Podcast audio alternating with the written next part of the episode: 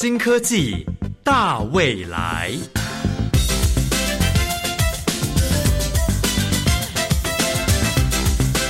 科技的进步让你看得见未来，深入浅出的介绍让你听得懂科技。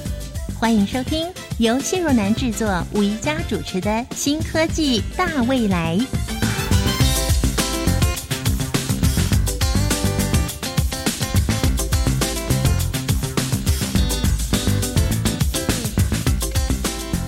欢迎朋友们和宜家一起来认识新科技，共创大未来。对于环境因子以及食物过敏，是许多人的切身之痛。如果是对尘螨过敏，那就把环境打扫干净，移除过敏源。但是如果是对某些食物过敏，这就比较困难了，因为现代的食品含有太多的添加物，或者在制作过程呢，无法避免的掺入了一些原本不该有的东西。而有过敏体质的人就会因此而受罪，甚至会有危及性命的可能。今天新科技大未来节目要为听众朋友介绍的这项食安防护快筛智联网检测系统，它是利用纳米技术搭配特殊材料所设计的高效能检测系统。装置的大小呢，就像一个钥匙圈一样。让使用者外出的时候可以方便随身携带，操作的步骤也非常的简单，两分钟之内就可以快速的得到精确的检测结果，媲美中央实验室级的结果哟。而且呢，还可以把所有的数据上传到云端，利用 AI 来进行运算跟分析，进而打造出专属于个人化的系统。这套系统不但能够保障食用安全。更能够应用在早期癌症以及器官移植手术后排斥反应的检测上。今天我们特别邀请到了国立中央大学生医科学与工程学系黄真汉教授，来为大家介绍这项杰出的研发成就。黄教授您好，各位听众大家好。生医科学与工程学系，这好像是一个蛮新的系所。来帮我们听众朋友介绍一下喽。中央大学的生医系算是一个新的科系哦。坦白说，我自己在大学的时期，其实就是就读中央大学。我当大学生的时候还没有这个科系。其实生医工程学系它主要的一个重点是在于说，如何进行这些不同领域的整合，然后应对。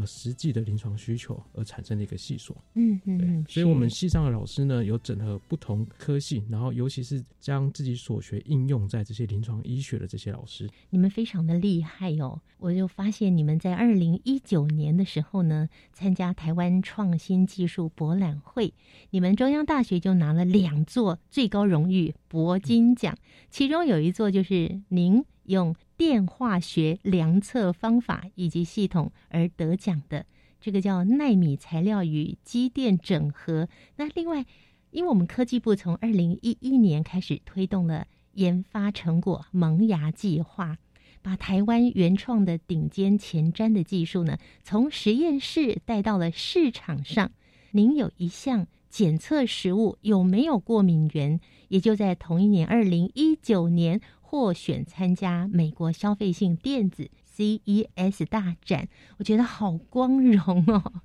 好，您本身的专长有声医光电、先进光学显微术，还有可稀释声医检测系统，还有一个微纳米结构物质感测晶片，哇，这些都好新哎！那其实这些项目呢，跟我们所谓的生意要进行的临床检测都是有息息相关的。嗯，您看到这些 title，其实都是做一些横向整合的结果。那举例来说，呃，纳米材料以及电化学，或者是一些光学的技术，以往我们在进行一些研究的时候，哦，通常就是会以基础研究，然后专一或是单一的这些技术为主。嗯，那只是说在实际的临床医学应用的时候啊，单一的技术或是单一的领域比较难去整体的解决临床上的需求。嗯，那这就是为什么我们会去做这些横向的领域的结合。嗯，对，来解决这个实际上的问题。好，现在就要马上进入我们今天的主轴喽。您所带领的团队研发出食安防疫快筛智联网检测系统，它究竟是要检测出什么呢？那其实我们这套系统啊，应该说检测的场域跟项目可以做一些区别的动作。我今天先先说一下，免得就是听众有点混淆这样子。那针对我们的商业项目的话，现在对美国北美这边做的商业项目，主要是以检测食物中所含有的过敏源为主。嗯，对，这是比较容易明确的。目前发展成商品的部分，就是去检测出对食物过敏的那个过敏源。比方说，有人对草莓过敏，有人对奇异果过敏，有人对花生过敏。那我这个检测的仪器要怎么用法呢？它有分两个部分，第一个部分它就是一个检测的装置。举个比较简单的例子，大家比较好想象，它很像血糖仪的概念。血糖仪就是有一台 reader，就读取器，然后呢，它配有晶片，你的采血针，采血的这边呢就是一个抛弃式的方式。OK，你每次做完之后，由机器读取完之后就把它抛弃掉。那我们的这项产品和概念上也是一样。会有一个读取装置，然后呢，会配合 kit 啊，就是抛弃用的这些一次性的裁剪的一个元件。嗯哼，你每次使用的时候，就是把你所现在要进行食用的食品呢，取一个一小部分放到这个元件里面。那这个元件里面它有一个腔槽，那你把食物塞满就可以了。把它塞满。其实它蛮小一个容容积的，你只要随意的把它塞满，然后盖起来。嗯，然后之后呢，就可以去做后端的检测。嗯哼，因为我们是针对所谓的消费性的电子，而不是针对所谓医疗性的项目，嗯所以我们尽量就是要把它制作成一个让消费者很容易操作，不需要去经过任何训练就可以去处理的一个项目。嗯，对，所以实际上使用呢，就是你取一小块食物塞满这机器的一个小洞里面，然后接下来呢就可以去做检测。它到底怎么检测？这台机器有多大一台？它检测的时间刚说还蛮快的，到底有多快？那基本上它的大小啊，我们当时候的设计模式就是想要把它变成可以随时随身携带。嗯，然后另外一个概念是在于说，我们希望说使用这个机器的人啊，他拿出来的时候，不要让他自己觉得不太好意思，我好像有什么疾病，我才需要做检测。所以，我们希望他拿出来的感觉是一个非常类似一个时尚啊，非常的走在时代尖端。嗯，所以我要去针对我的饮食做监控的动作。嗯，OK，这是一个很好的概念。我们想要发挥这个方面。对对对，这跟血糖仪的那个感觉是相同。因为我们在做血糖仪检测的时候啊，其实糖尿病人大部分都不希望大别人知道自己需要做检测。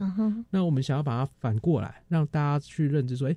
我要让大家知道我在做这项检测，我很酷哦，我跟你们不一样，我很厉害哟，我有这个东西哟。对，所以这个首要第一的要点就是在于说如何把它微型化。嗯，对，这是重点。所以它我们做出来，它大概就是一个呃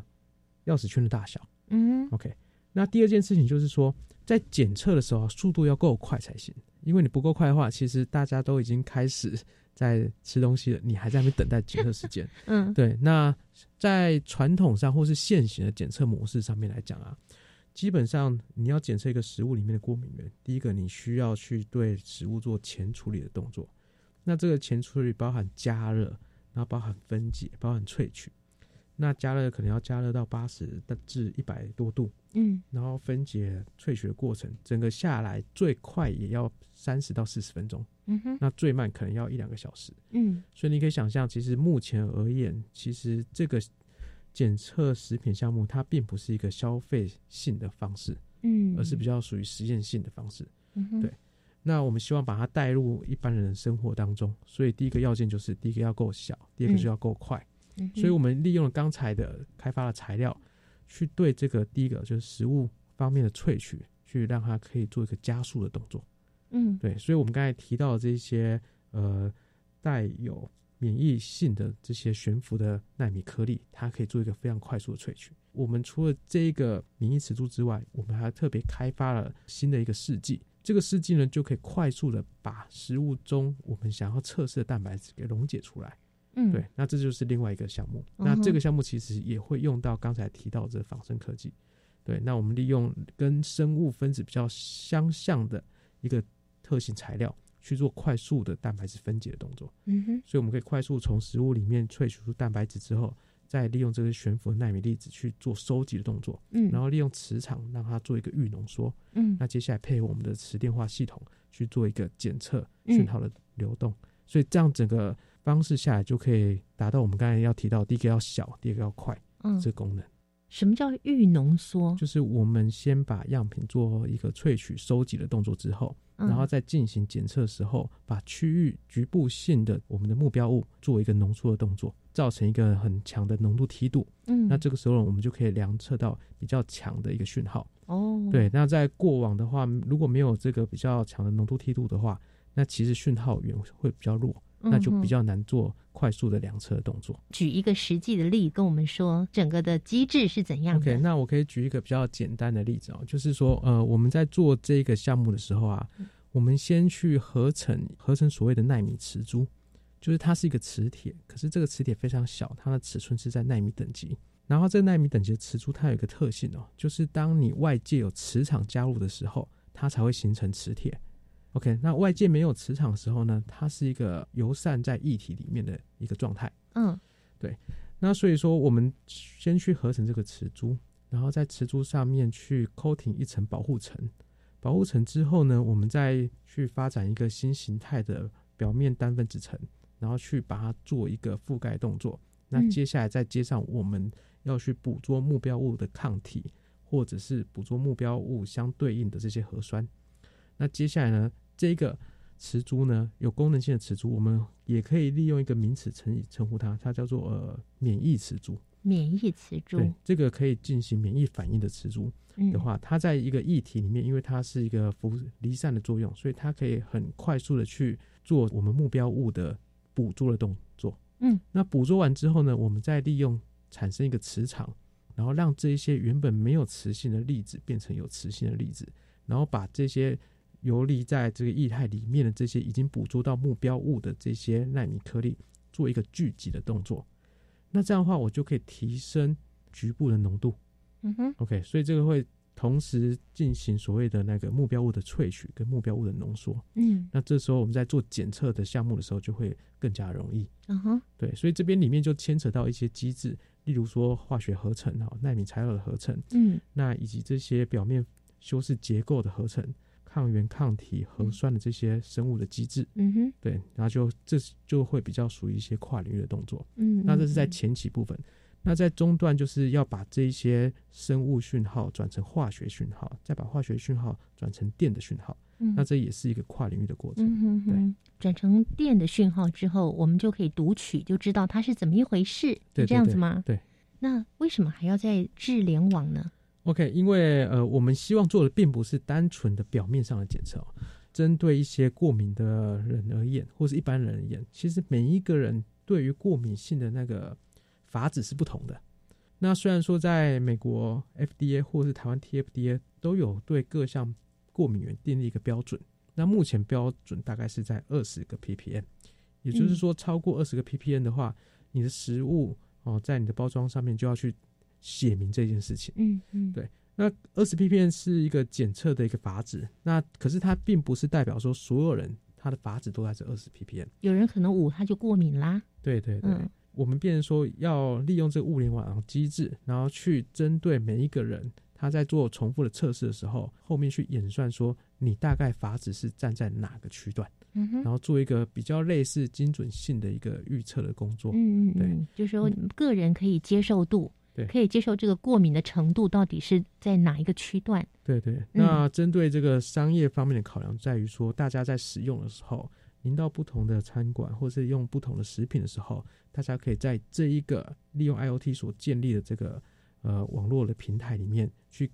共同分享这些资讯。嗯，，哦这也是后后端在做这些资讯处理的一个重点之一，是，所以才需要搭载这个 IoT 的功能。嗯哼对，这是非常值得恭喜的哦，因为在去年的年中，你们已经在架创计划下成立公司了。哇，我相当的好奇耶，黄教授，你们的研究团队当时一开始是怎么样的情况之下想要做这样的研究呢？音乐过后，我们再请黄教授介绍给大家喽。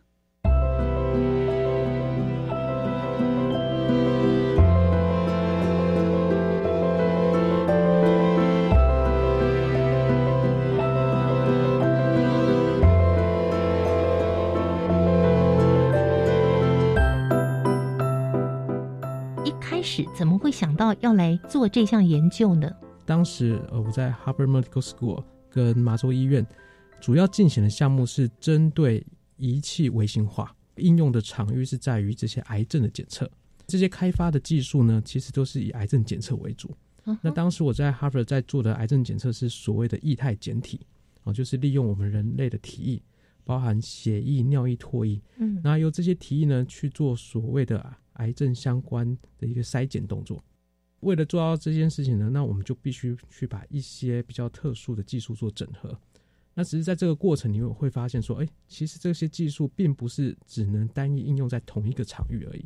那我们在医院的时候，其实我们定期都会有一个整体医院医生的开会。那这个会议里面就有医生看到报告之后，就跟我们提问说：“哎，那你们所开发的这个项目可不可以应用在过敏的检测上面？”那也因为这样子，所以去做了一些不同领域的发展，这样子。嗯哼。所以这时候才会把我们原本用来检测这些癌症液态简体的这些呃元件跟技术，反而应用在这一些呃。过敏源的检测上面，嗯嗯那这还蛮有趣的哦，因为在呃我们在做临床医学的时候啊，像是感染跟癌症是我们常做的项目，那也是我们主要在做的项目。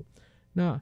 转到做这些呃所谓的过敏的时候，我也没有想到，因为其实我去美国之前，对于这个食物过敏这件事情也不是很了解，因为你自己没有过敏，对。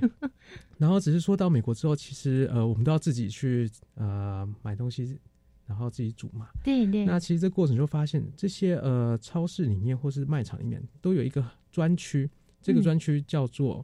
gluten free 无麸质食物。对对，你说没错。因为有人对麸质是过敏的。对，其实这个在欧美的市场是非常大的。嗯，对。那那时候我也没有那么直觉的认为说这个非常重要。嗯哼。对，那只是说在跟医院的这些过敏部门的医生去了解之后，才发现其实，在欧美。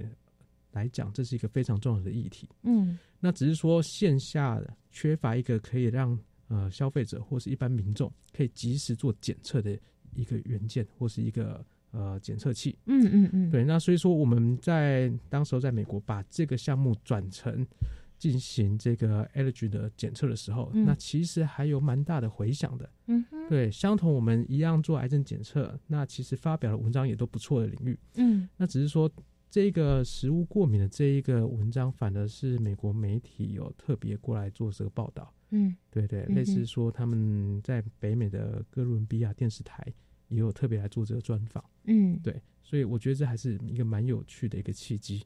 对，那回来台湾之后呢，呃，我除了执行自己的个人专题计划之外，那也试着用其他新的方式去呃提升这个技术的项目。之前做的时候没有去特别针对这一些化学材料的一些更改的作用。那回台湾之后，我就是做了一些化学材料的特别的演进，然后去增加这整体检测系统的稳定性跟它重复性，让它可以从原本研究的领域推广到商业的范畴。这样子，嗯，对，这个概念也是在 Harvard 那边所学到的。嗯哼，对，因为以前在台湾我们念书的时候啊，通常做计划、做研究的时候，都是呃有一个很明确的研究技术。然后，其实我们台湾这边做技术也是蛮蛮强的。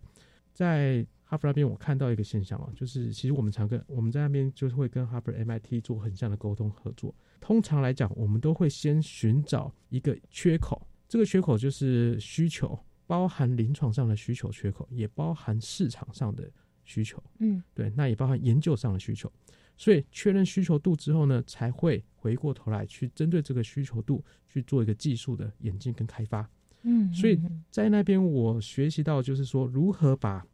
实际的需求跟基础研究做一个结合的动作。所以我回台湾之后也想要尝试利用以前我在哈佛那边所学到的方式来进行这个研究的项目。所以我在台湾大部分做的就是同时进行基础。跟有机会推广缺口的并行进行，也非常符合科技部他们所推动的研发成果萌芽计划。哦，对，把实验室里面研究出来的变成了一个商品，带入市场当中。因为其实呃，基础研究是非常重要的，只是说我自己兴趣使然的，所以我希望在基础研究的同时，也可以横向或是并行的。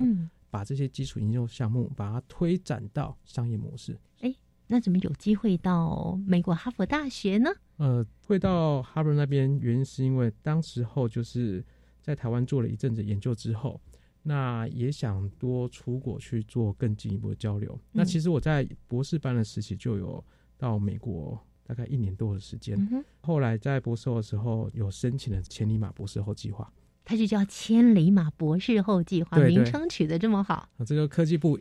一直 好有有心啊。对对对，科技部一直对我们那个博士毕业的学生啊，嗯。会有很多的辅助项目。嗯，那其中一个很重要的就是这个千里马，那所以我们就去参加这千里马计划，辅助我们博士研究生或者是已经毕业的博士学者，可以到国外去参加研究，辅助我们一年度的这些生活费，然后让我们更有心力的参加国外的一些重要。哇，这科技部他们真的这几年做了好多的事情，让台湾的科技被世界看见。赶快跟我们说一下这个食安防疫快筛智联网检测系统。其实这个系统虽然说我们用了食安、用了防疫这个字眼，其实也不是为了追流行，而是我们原本设定在做感测的时候，有两大需求面是我们着重的。第一大需求面就是癌症检测，第二个需求面就是感染。感染，对，所以癌症跟感染两个项目是我们团队基本上一直长久以来在做的项目。嗯那为什么会做这两个项目呢？最主要的原因是因为癌症跟感染有一个相似的地方，就是在于说，如果我们可以事先做检测，就是所谓的预防。对于癌症而言，如果我们可以提早知道癌症发生的话，那其实对于癌症治疗是非常有帮助的。那对于这些感染也是一样，如果我们可以提早或者是了解说感染是怎么造成的，那一样对于病人的医治是非常有作用的。嗯哼，这两个项目就是有一个重点，就在于说如何可以早期快速的进行检测。早期发现，对早期治疗，对，嗯而且这两个项目是只要你可以早期获得检测的话，那都有很好的治愈的一个功效。嗯，对，嗯所以嗯基本上我这边的话，主要会依这两个项目去做研究。所以它加个快筛，它到底有多快呢？呃，我们在做的时候啊，有用过非常多不同的模式，那嗯每一个检测模式都有它的优点跟缺点。嗯那快筛的话，其实我们用的是一个磁电化学的模式，那它可以进行所谓的预浓缩，所以会让整个反应的速度加快。哦，哇，这套系统听起来很复杂耶！嗯你们是花了多久时间啊、应该这样讲，对于材料开发而言，其实我们团队在学生实习就认识了，哦，那是不同领域的加入这样子。嗯那其实我们就在学生其实就是在做研究，会有互补的作用，所以就一直互相帮助。然后其实对于举个例子好了，对于这个表面的这些单分子层啊，这个研究项目，我们从研究所一直到目前进行了十几年了。嗯哼哼对对，所以累积很多年，然后也开发了十几代才开发出来一个项目。可是您刚刚讲那个表面单分子层，我我实在不懂它是什么东西耶。OK，它其实正确的学名叫做 SAM，就是自我组装单分子层。用比较简单的说法来讲的话，它就是把表面特性改变掉。像是我们想要去捕捉所谓的抗原的时候，我们要利用抗体来做捕捉，那就表示说我们的晶片或是我的基材上面需要去固定这些抗体。基材有它自己的特性，你可能是用塑胶，你可能是用玻璃，你可能是用金属的基材，表面特性是不一样的。所以它并不一定能够去先把这些我们要用的抗体去把它牢牢的抓在这些基材上面。所以说我们要去制造一个新的材料，让这个材料呢可以介于基材跟我们抗体之间，让它做一个很好的捕捉的功能，那你们怎么办到的呢？就是我们所谓的那个化学的合成啊。嗯，对对对，然后我们就去调整这些化学结构的特性，去让它可以符合我们想要去做修饰的动作。当然，这也是商业上面比较重要的 IP。好，那么我们在下一个阶段呢，要为听众朋友继续介绍的，就是像这样的一个检测系统呢，它其实具有很多项的科学突破性，然后它有具备很大的特色，甚至它也有其他的延伸的发展。下一个阶段再介绍给大家喽。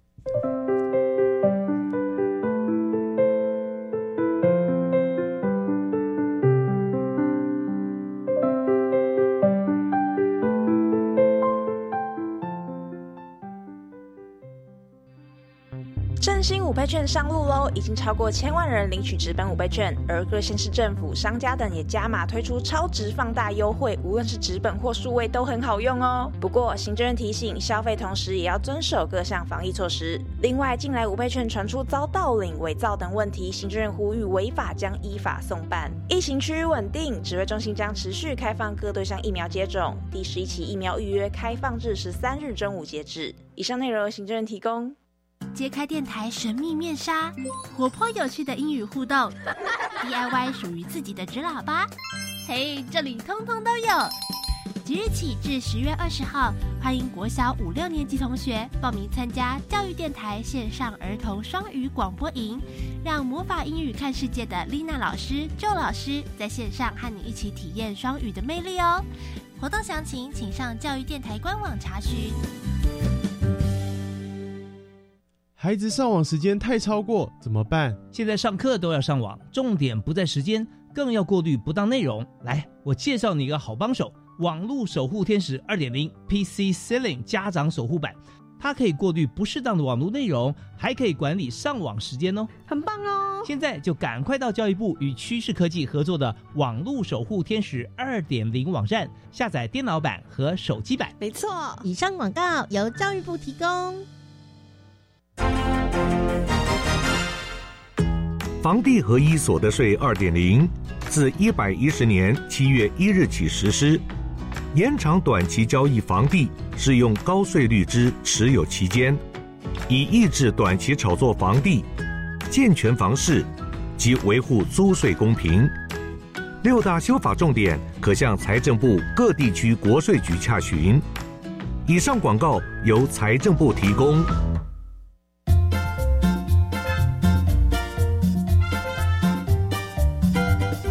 新科技大未来，每个星期三上午十一点零五分，与你在教育电台的频道上认识新科技，迎接大未来。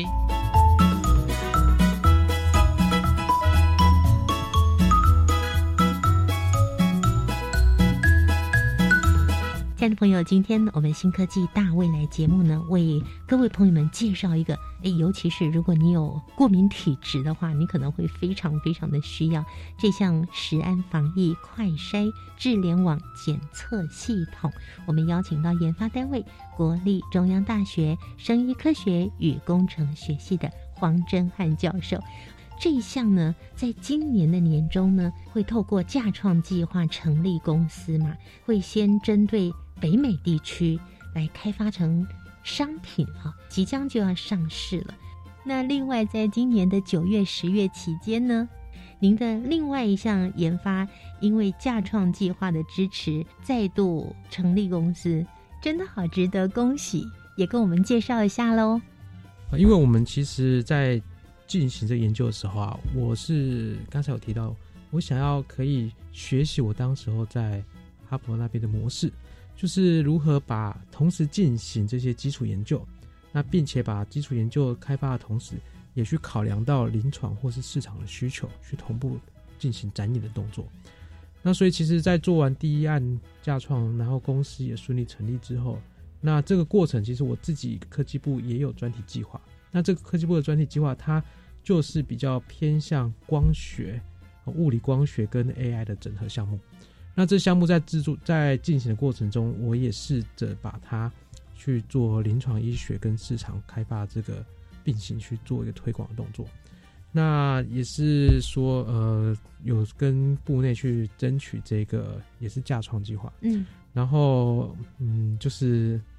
感谢就是科技部这边，OK，对于我们这个新案，他也觉得是有机会的，所以给我们补助。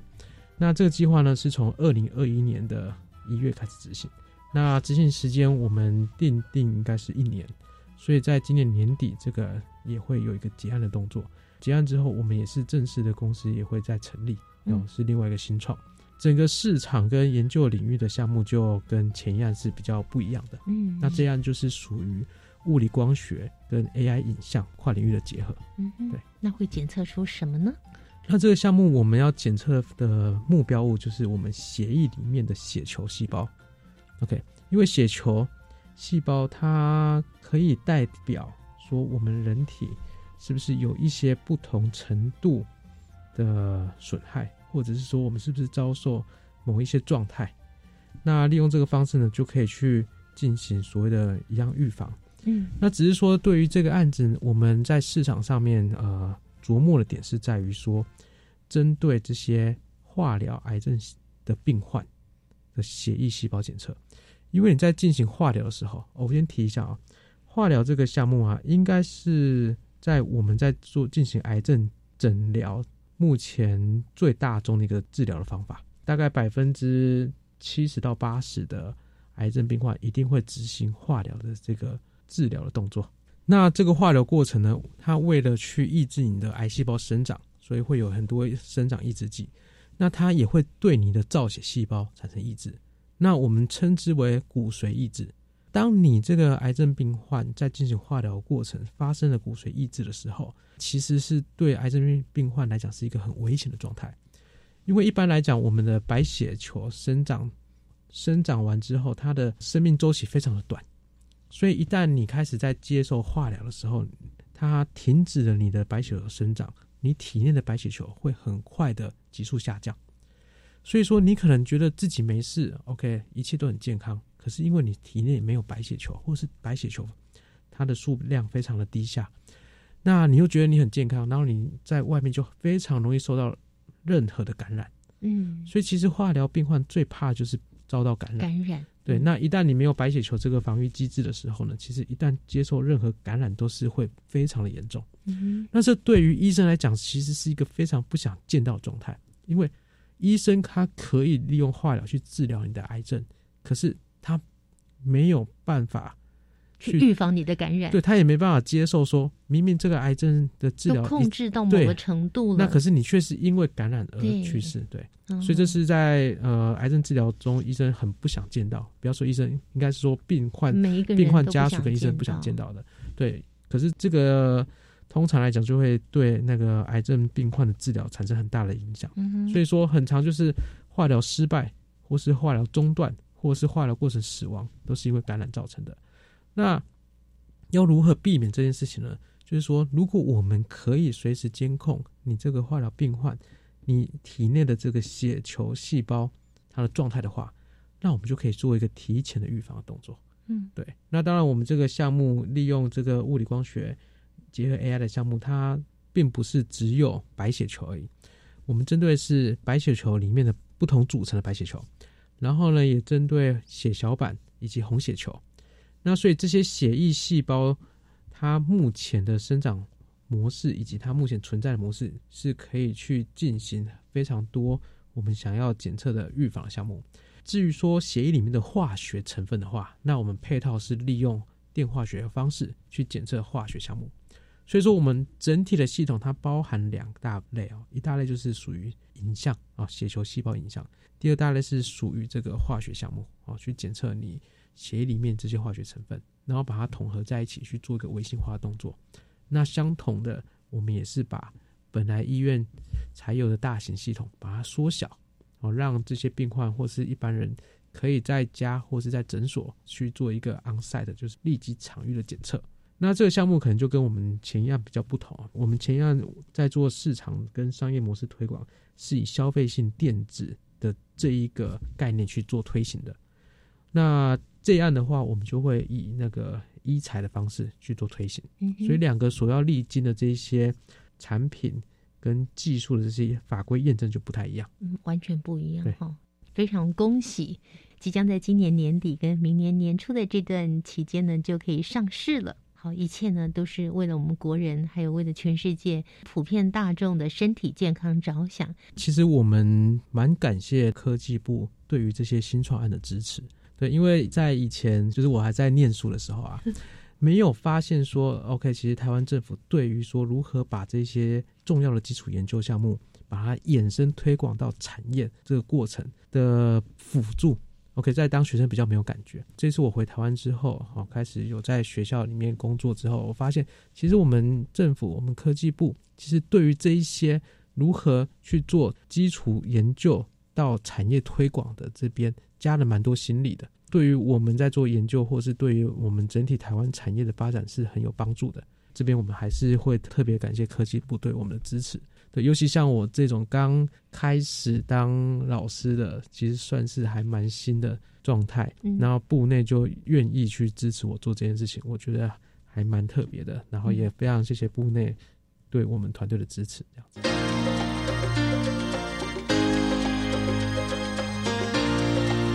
科技好生活。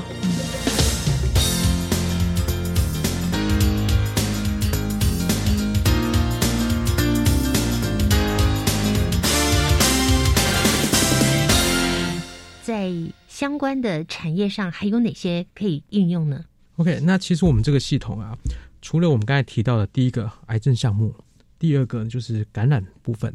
那第三个就是我们现在目前商业化的项目，也就是所谓的食物过敏源之外，那其实我们持续有在对不同的临床问题做开发动作，尤其是针对所谓的慢性病。那慢性病有很多项目，那其中有几个，第一个就是心肌梗塞。那心肌梗塞呢是属于我们的急性冠心症的一种。那这项目在以往在做检查的方式呢，就是呃，你可能有人晕倒了，老人家晕倒了，然后送急诊的过程会去量测你的心电图，那利用心电图去做判断。那可是心电图判断有时候第一个就是在某个情况下，它的心电讯号是无法被预测是不是急性冠心症这个项目。嗯那急性冠心症如果没有办法准确被预测的时候呢，我们用了错误的医疗方式，我们没有办法马上去做这个心血管的处理治疗的话，它是没有办法回复的。蛮要命的。对对，所以它蛮算是一致命的一个项目。那在这边的话，我们就是利用这一个元件啊，因为我们开发这元件有几个功能，其中一个就是最重要的就是快速，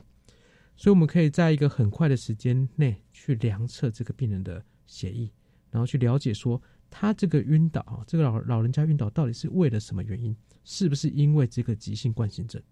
对，那我们了解是急性冠心症，那就可以辅助医生，让医生知道说要往这个方面去做医疗。嗯那这样的话，呃，病人本身的心血管的破坏程度就会赶快的去做一个预防性的医疗动作，嗯就不会持续的更严重这样子。那量测的方法是这个量测方法的话，就是利用血液的方式去做量测。对，因为这个我们在发生急性冠心症的时候，你的那个血管上面的这些蛋白，它会释放出来在血液里面，然后我们就哦针对这个特殊的蛋白去做一个筛检的动作。嗯哼，对，那其实这蛋白有三大类，那只是今天节目的关系，我可能就不要太细讲太学术的部分。嗯哼，对那除了这个急性的之外，那当然对其他慢性慢性方面，我们也有做一样的一些临床应用。那类似针对这个肾脏损伤部分，像这个在台湾其实算是一个蛮普遍，大家对于病史认知比较高的项目，就是洗肾。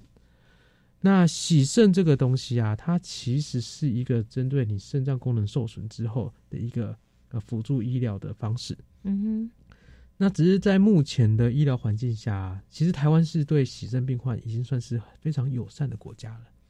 对，那只是说在洗肾一般的辅助治疗的方式，就是医生会告诉你，哦，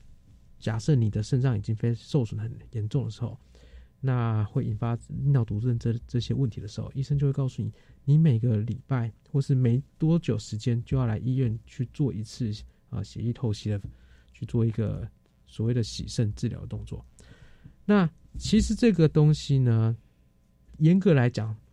如果我们可以去有一个产品，可以去监视这个病人尿液里面的这些成呃这些成分，那我们就可以告诉医生或是告诉病人说，你什么时候才应该去做洗肾的这个治疗动作。然后而不是一个礼拜一次或一个礼拜两次。对对，因为其实洗肾呃，讲一点比较严重的感觉，其实它是有点慢性自杀的过程。对，因为我们一直在做这些血液渗透的时候，其实对身体的这些平衡度都会造成很大的影响。嗯哼，对，那我们希望可以借由这个方法去改善洗肾病人的一些状态。那当然不是只针对后期这些一直要洗肾的人，我们也会针对前期肾脏开始有受损的这些病患去做一系列的呃，算是辅助监控的方式。嗯哼，那这样的话就可以去避免说你呃没有在注意你自己的肾脏状况的情况下，让它恶化到必须去进行长期洗肾的时候。是。对，那刚刚提到的这个可以检测出是不是罹患心肌梗塞的检测方式，刚刚那个是检测血液，那这个确定什么时候需要洗肾的这个部分，它是检测什么呢？哦，这个部分就是检测尿液。检测尿液。对。哦，检测尿液就可以测得出来。嗯，对。虽然我们今天介绍的是食安防疫快筛智联网的检测系统，但是呢，我个人访问到最后，觉得它是一个救命的快筛系统耶，真的好棒啊！这样的一个研发，今天我们为大家介绍的，相信朋友们都会觉得哇，健康是相当的重要。这项检测呢，可以让我们很快速的知道说我们的这个状况，比方说我们过过敏的反应，我们的血液里面是不是呃你有心肌梗塞的情况？那你是不是该去洗肾的时间到了？甚至癌症，还有刚刚讲到你对于过敏源、食物过敏源的这个问题，都可以让你提早的知道，提早预防，帮助我们早期发现、早期治疗。好，我们今天非常谢谢中央大学生医科学与工程学系的黄真汉教授为我们做这么详细的介绍，谢谢你。OK，谢谢主持人。一段音乐过后，我们请方如为我们带来观点大突破的单元。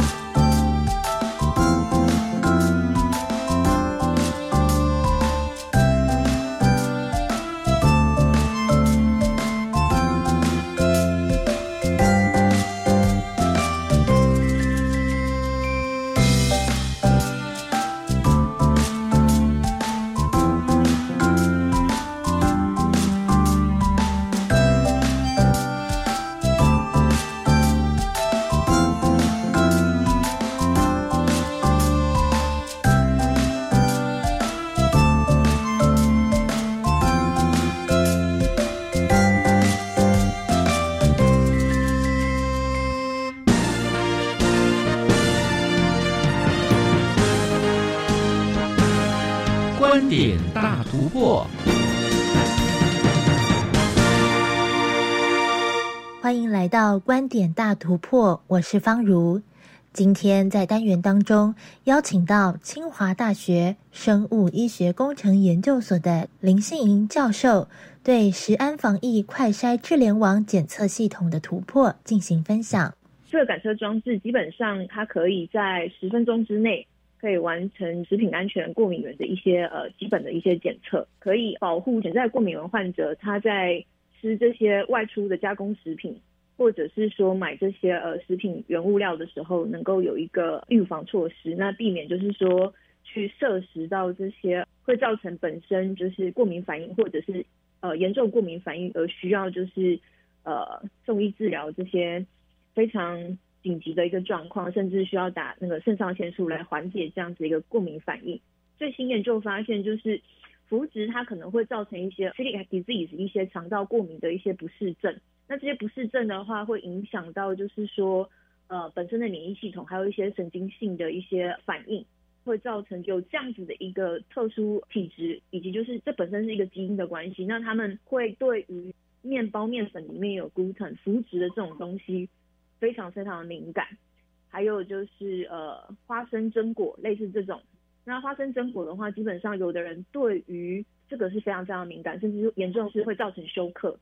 那每年他们送医的这样子医疗的成本是非常非常的高的，因此检测过敏源的需求非常高，在台湾的市场规模十分可观。基本上台湾的食品安全检测市场目前而言的话，是超过一千亿台币左右。实验室的仪器设备、大型的仪器设备以及耗材大概是二十五亿台币左右。这里面包含就是呃快检仪器或者是说耗材的部分，也占了呃十亿元台币左右的这样一个市场。那第三方检测就是你委委外的这样子一个食品安全检测，大概是十五亿呃台币这样一个市场。那以全球的规模，食品安全检测市场规模来看的话，基本上目前而言，今年而言是大概是两百亿美元左右的这样一个规模市场。那为什么我们会想要去做这样子一个系统的原因，是因为如果说每一个食物食品，它都是送到就是比如说像是 ISO 一七零二五这样 ISO 认证的一个检验实验室，那基本上你你这个检验报告出来，一定是需要一些时间以及流程。食品标示上面它有一些法规，那像是在美国的话，它只要是二十 ppm 以下的 gluten，它都标示为 gluten free。可是它是不是真的是 gluten free 的这样子一个食物或者是原材料？其实每一个消费者，如果说特别是他有 gluten sensitive 或者是麸质过敏的 c celiac 这样子一个呃潜在性的一个患者。那其实每一个人的耐受程度不一样，也就是说，我今天我可能吃一百公克或者是一千公克这样子的一个面包，那每一个人能够承受的那个 gluten 这过敏源的量是不一样的。那我们呃开发这样子的一个呃系带型的一个微型装置，其实就可以帮助就是做一个个人的一个饮食上的一个健康管理。而市面上以试纸型的检测为主，却只能显示有或没有过敏源。并且受到试纸阀值的影响，即使在食物中存在微量的过敏源，足以造成过敏反应，却无法保证这样的低浓度能在试纸上显现出来。因为我们现在只是刚推出，目前而言，整个检测一次的话是大概是九十块台币。那基本上接下来是，如果说越来越多人使用，成为一个社群的 community 的话，其实这个检测的一个成本，就个人检测的一个管理成本，可以再往下降。那一般而言呐，就是说食品，呃，你要说你要只测 gluten，或者是说你测花生、榛果、牛奶或者是海鲜，你一次的检测费用就是大概是一百二十块美金左右，就是大概三千块到四千块台币左右。那基本上这个成本是还蛮高的。除了检测过敏源以外，也能透过调整探针应用到病原体、农药残留、机改食材等等领域。让食品加工厂也能受惠。我们是希望，就是说，我们可以协助，就是个人以及就是这些食品业者或者是餐厅业者，对于就是这些呃食品安全、产品品质的一些坚持。那当然是可以，希望可以强化自主的一个管理机制。那同时也建立一个可追溯的一个管理系统，为台湾这个食品安全做一个最大的努力。甚至就是说，我们的市场也不一定包含在台湾，我们也是就是有美国市场跟欧洲市场可以这样子。呃，去做一个发展。其实目前的科技而言，是可以被用来就是解决目前的呃所有的呃健康或者是民生的问题，提升就是个人或者是这些生活品质。食安防疫快筛智联网检测系统以独特的新式仿生材料为开发基础，包含纳米磁珠，快速萃取水溶性试剂，透过氧化还原反应后。读取特定过敏源中的片段，其电流数值，即使只有一 ppm 也能检测出来。特别去针对，比如说像是花生过敏 ARH one、ARH two、ARH seven 特定过敏源的片段做专一性的捕捉筛选，那是可以读到就是呃微量的一些过敏源的一个讯号，那它的专一性也很高。那目前而言，我们的呃感测灵敏度是可以到达一个 ppm 左右。你只需要一些些食物的这样的碎屑，你可以知道就是它到底还有没有有没有 gluten，也会便于更有效安全管理。那其实呃我在美国做研究的时候，美国的同个单位的一个同事，他说他的妈妈去那个 Whole Food Market，Whole Food Market 算是就是美国相当高级的一个呃超市，那他去买了就是标示的那个没有麸质的这样子的面粉回家做包以及做饼干。然后他妈妈就算买了就是 gluten free 的这样子的一个面粉回家去做这些食物，因为他妈本身是 celiac disease，也就是乳糜泻患者，可是他妈妈还是有乳糜泻的这样子一个很不舒服的这样一个反应。我跟他说，就是一般而言，在美国他们要标示，就是说没有这项过敏源，没有这个 gluten，就是二十个 ppm，二十个 ppm 以下他们就认为就是没有裁剪出来，那没有裁剪出来，他们就直接标 gluten free。可是，那我这个这个同事的他妈妈可能是更加敏感的。那同样的，就是在东方的话，东方的食物基本上都很混合啦。那呃，其实目前而言，现在东方人也有渐渐就是开始重视这样子有没有呃扶植的这样一个健康管理，因为其实你可以发现有些人不管怎么吃，就是都不会胖，除了是年轻的原因之外，那还有一部分原因是他是潜在的就是这样子的麸质过敏的一个患者，可是，在以往其实大家并不重视这一块。那他只是觉得就是啊，我肠胃道就是吸收比较不好。台湾经过了许多食安风波，不管是油、塑化剂、鸡蛋，或是茶叶的农药残留，都涵盖在这套系统的检测范围。那甚至就是说，比如说有一些加工肉品，或者是说牛肉或者是猪肉，那你说这个是呃美国猪，或者是这个是从日本。或者是从其他地方来的，那其实这个都可以去做一个食品的一个追本溯源、快速的基因呃检测这部分，它是不是有一些？因为其实这些肉品，它如果说它经过加工之后，基本上看不出来。可是运用就是这样一个呃现在的一个呃技术，是可以去建立这样一个历程。最后，林信莹教授也十分希望透过分享，能让这项技术被更多人认识。让食安防疫快筛智联网检测系统能够应用到更多的领域，提供人们更好的生活品质。我们也当然也是希望，就是说能够协助个人对于食品健康的管理，还有就是也协助，就是说这些呃食品供应商啊，或者是说这些餐厅对于食品健康的这样的安全管理，然后产品的品质能够有一个有所提升啊，也建立一个可以就是可以追溯的这样一个记录，或者是成为一个。可以追溯的一个管理制度，让大家都可以在安心的状态底下，然后可以吃到就是健康的食物，然后对自己的健康能够容易达到一个自己安安全健康管理这样子呃，会是我们最大的期许啊。以上就是今天的观点大突破，我是方如，我们下回空中再见。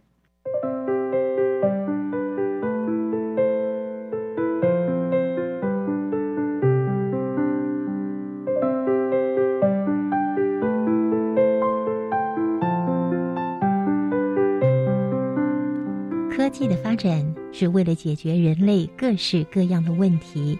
有些问题呢是普遍大家共同需要的，例如能源或者是疾病的预防。但是我们今天介绍给大家的这项食安防疫快筛智联网检测系统，它对于食物过敏可以进行检测，它可以对于洗肾病患或者是癌症的病患可以提出一些数据。洗肾人口在台湾年年成长，我们已经达到世界第一名了。从二零二零年的数据上看到，健保对于洗肾费用的补助已经将近四百亿元了，这是一件非常可怕的事情。朋友们，我想健康是自己的，我们要好好的照顾自己，而且我们要吸收正确的知识，用对的方法来照顾自己的健康。好，在节目最后，我们来预告一下下个星期要介绍给大家的新科技。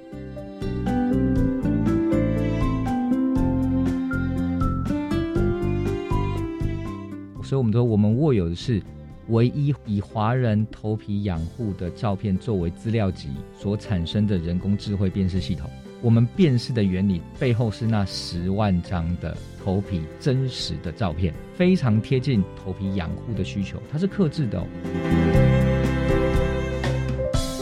下一个星期，我们将要带来智能头皮肤质检测系统，